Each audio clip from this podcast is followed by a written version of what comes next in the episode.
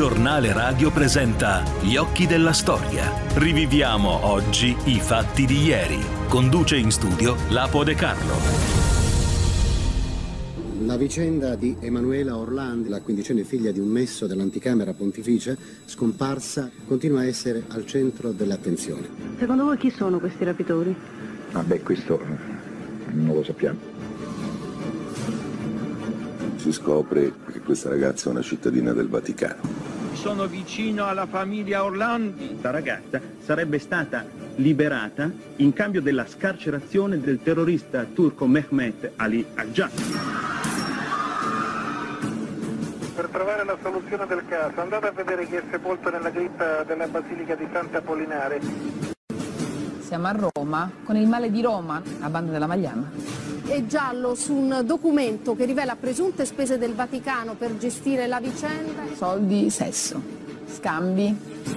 Che fine ha fatto? Dov'è? dove sta ancora? Noi Orlandi ne parliamo perché il Vaticano ha ordinato l'apertura di due tombe nel cimitero teutonico.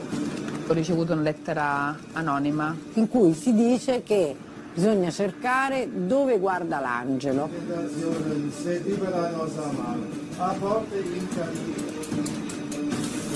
Bisogna andare avanti e mai fare un passo indietro, mai fermarsi. Io non cederò mai di un centimetro, eh? mai.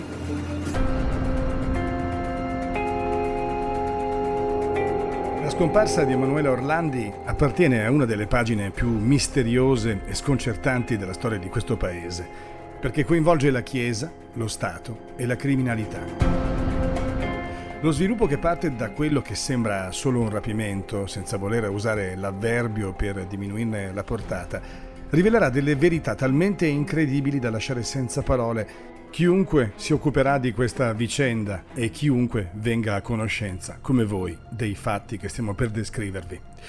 Emanuele Orlandi nasce a Roma il 14 gennaio del 1968 è la penultima di cinque fratelli. Ha appena terminato il secondo anno del liceo scientifico, venendo rimandata a settembre in latino e francese.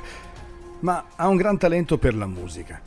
15 anni dopo, mercoledì 22 giugno 1983, la città è in fermento perché la domenica successiva devono svolgersi le elezioni politiche. Emanuela trascorre il pomeriggio a lezione presso la scuola di musica della chiesa di Sant'Apollinaire.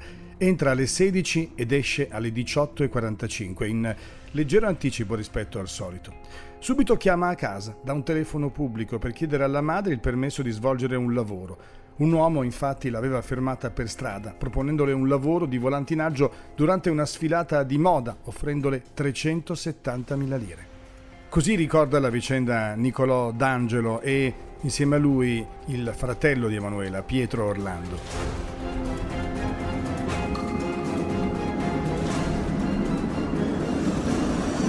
La ragazza frequentava la scuola di musica dove era iscritta Piazza Santa Pollinere, è stata tutto il pomeriggio lì a fare lezione, poi ha contattato la famiglia parlato con la sorella raccontando di essere stata avvicinata da un uomo che gli aveva prospettato un, uh, un, una serie di lavori. L'ha descritto come una persona molto eh, gentile, a modo, vestito bene, quindi gli ha dato la massima fiducia. E ha fatto al volo una proposta di lavoro. Distribuye dei volantini di una ditta di cosmetici, Lavon, a una sfilata di moda delle sorelle Fontana. Promettendo anche un compenso chiaramente anche importante, credo mi pare se non vado errato si parlava di circa 375 mila lire in quell'epoca che erano anche soldi, insomma, quindi già sospetto no? anche il fatto che mi venga offerta una cifra del genere. È l'ultimo contatto che Emanuela ha con la famiglia. In seguito viene accertato che la ditta di cosmetici in questione, che peraltro impiegava solo personale femminile, non aveva niente a che vedere con l'offerta di lavoro fatta alla giovane. Inquieta piuttosto che nello stesso periodo altre adolescenti dell'età di Emanuela fossero state adescate da un uomo con il pretesto fasullo di pubblicizzare prodotti cosmetici in occasione di eventi quali sfilate di moda o altro. In realtà, intorno alle 17 era stata vista nei dintorni di Palazzo Madama da due poliziotti, ognuno per proprio conto e da punti diversi, mentre parlava con un giovane alto e biondo che le mostrava quello che sembrava essere un campionario, accanto a una BMW che tra l'altro si trovava in divieto di sosta. Alle compagne della scuola di musica, Emanuele aveva detto di doverlo rivedere alle 19 per discutere con lui dell'offerta di lavoro. Ne parlano Alfredo Sambuco, testimone della vicenda, Laura Sgro, legale della famiglia Orlandi, e Nicolò D'Angelo, il prefetto.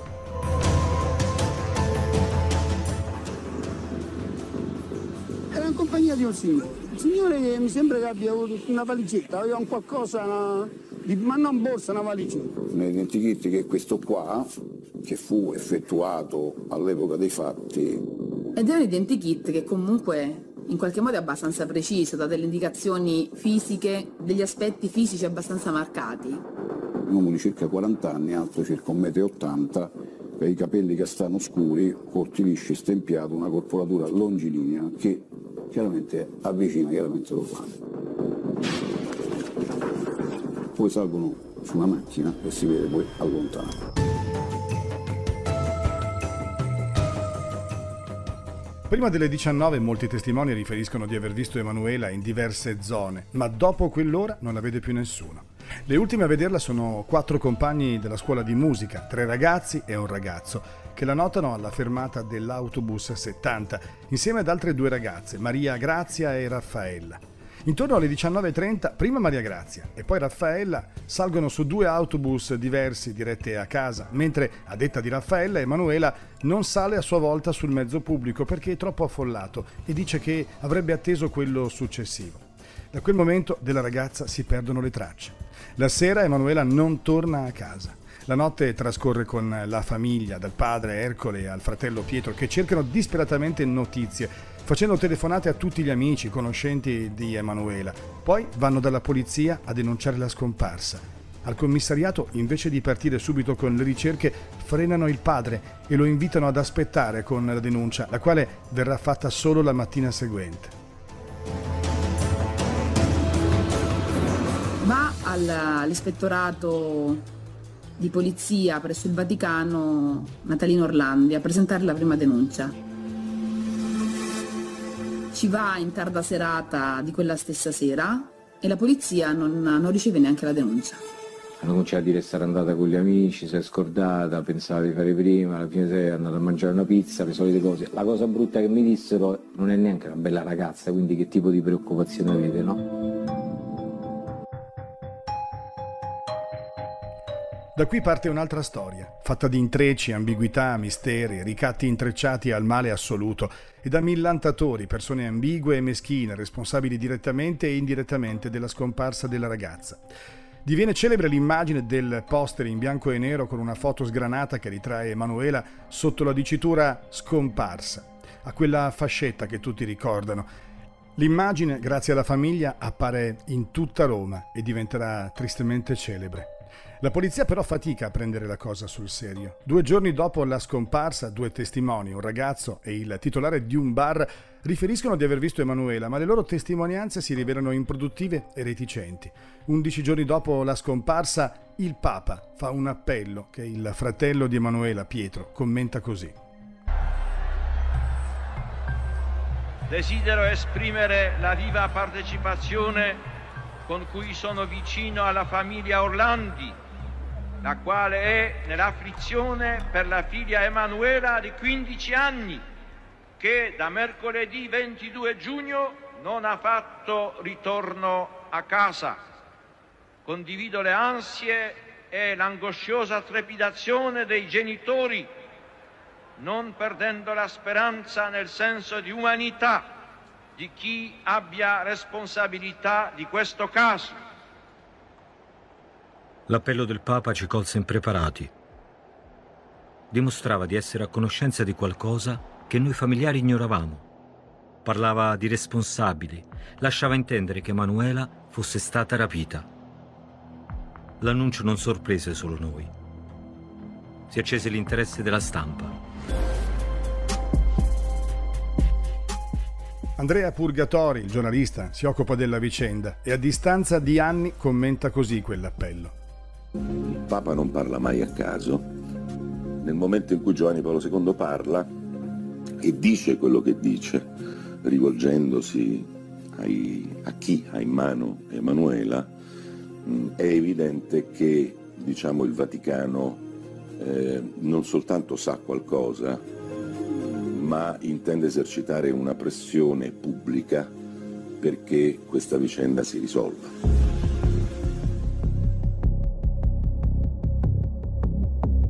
Il 5 luglio alla sala stampa vaticana arriva una telefonata di un uomo, ribattezzato l'americano, il quale afferma di tenere in ostaggio Emanuela Orlandi, sostenendo che molti altri elementi sono già stati forniti da altri componenti della sua organizzazione, Pierluigi e Mario, considerati all'inizio i primi testimoni, e richiede l'attivazione di una linea telefonica con il Vaticano.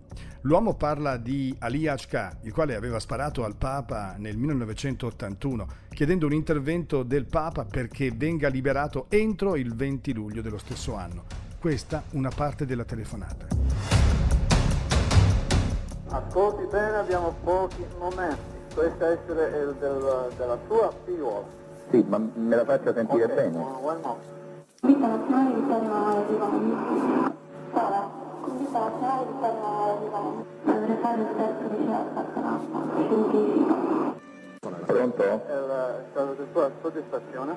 Sì, ma mi faccia una proposta almeno, no? Allora, eh, mi ascolti. Sì? I funzionari del Vaticano Sì?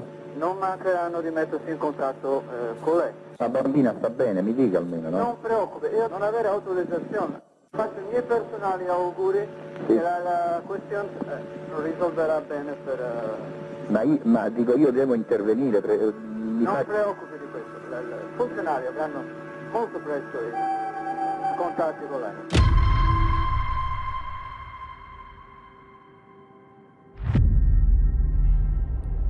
Le indagini proseguono e gli intrecci con la scomparsa di un'altra ragazza, Mirella Gregori, rapita un mese e mezzo prima, sempre a Roma, sembrano avere la stessa matrice. Anche la famiglia Gregori riceve telefonate anonime con mezzi indizi. Viene chiesto al Presidente della Repubblica Pertini di dare la grazia all'attentatore del Papa, ma Pertini non lo fa. Così, in una di quelle conversazioni, l'americano, che dice che Mirella è stata uccisa perché Ali Ashka non è stato liberato, come ricorda l'avvocato della famiglia Orlandi, ascoltando un breve stralcio della telefonata alla famiglia di Mirella.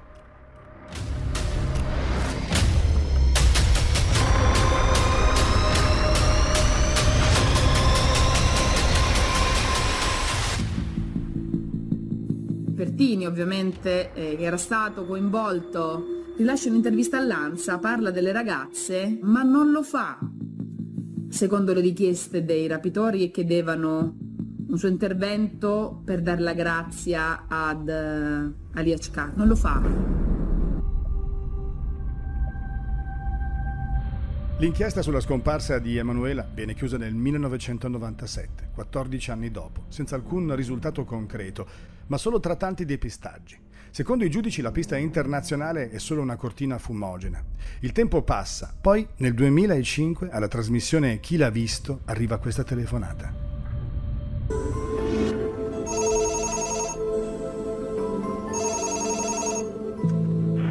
Eh, riguardo al fatto di Emanuele Orlandi, per trovare la soluzione del caso, andate a vedere chi è sepolto nella cripta della Basilica di Sant'Apollinare e del favore che Renatino fece al Cardinal Poletti all'epoca. Giancarlo Capaldi, procuratore aggiunto del caso Orlandi, e Andrea Purgatori contestualizzano così, allargando ulteriormente il quadro e le connessioni inquietanti. La salma di Enrico De Pedis, detto Renatino, era nella Basilica di Sant'Apollinare. Dalla voce popolare era considerato uno dei capi della banda del- della Magliana, è stato ucciso nel febbraio 90 in via del Pellegrino a Roma. Criminale numero uno della banda della Magliana ottiene una dispensa per essere sepolto lì dentro firmata dal presidente della conferenza episcopale dell'epoca, cioè dal cardinale Poletti. È una roba che non, ha spiegazione di nessun genere. Dunque, un eh, criminale acclarato viene sepolto in una tomba vicino al luogo in cui è stata rapita Emanuela, un luogo che in genere è riservato a un cardinale. Una ricompensa per qualcosa che resta misterioso, ma che coinvolge Stato, Chiesa e criminalità insieme. La connessione vede sullo sfondo lo IOR e il cardinale Marcinkus, come spiegano la legale della famiglia Orlandi e la giornalista del Corriere della Sera Florenza Sarzanini, oltre ad Andrea Purgatori. La vicinanza dell'ambiente testaccio, in particolare del clan dei Pedis, al, al, diciamo, allo IOR è fatto assoluto. Lo IOR è la Banca Vaticana, è l'istituto dove sono custoditi i soldi dei religiosi. Marcinkus era a capo dello IOR, ti a sentire altri prelati che lo hanno conosciuto e vissuto, era semplicemente un uomo molto buono e candido, per altri il diavolo. Marcinkus ha fatto dello IOR carne di porco. 25 anni dopo la scomparsa di Emanuela Orlandi, Sabina Minardi, l'amante di De Pedis, viene fuori con nuove dichiarazioni ed emerge un quadro ancora più torbido. La Orlandi è stata consegnata a De Pedis, come ricorda Giancarlo Capaldo. Dopo la consegna eh, è stata portata nella casa dei suoi genitori a Torvaianica dove è stata detenuta alcuni giorni. Ma quando hai capito che era Emanuela Orlandi? E beh, quando mi è salita in macchina mi ci sono messa a parlare. Ho capito che era lei.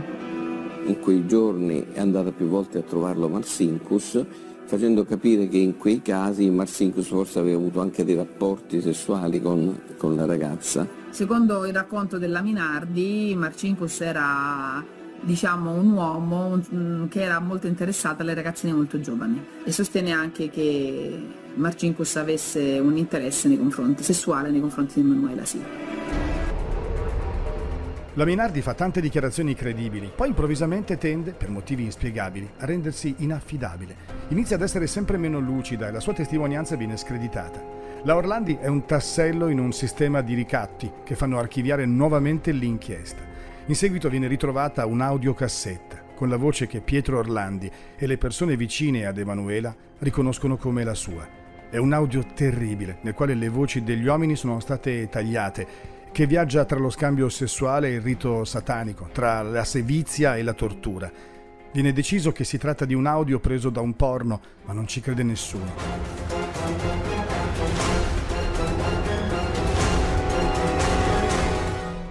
L'audio prosegue per altri due minuti e lascia tutti sgomenti. Il fratello di Emanuela dicevamo che riconosce la voce e Capaldi conferma. È sicuramente un nastro drammatico nella sua versione da ascoltare. Nei servizi della polizia scientifica è riuscito a estrapolare molti dati significativi da questo nastro rimane diciamo, l'inquietudine di questa voce eh, che è stata riconosciuta secondo eh, Pietro Orlandi da alcuni parenti della ragazza come voce appartenente eh, alla ragazza. La vicenda è interminabile e culmina con una nuova scoperta, altrettanto clamorosa. Il caso Emanuela Orlandi è giallo su un documento che rivela presunte spese del Vaticano per gestire la vicenda. Se è vero, apre scenari inquietanti. Se è falso, rappresenta l'ennesimo tentativo di mischiare le carte. I giornalisti...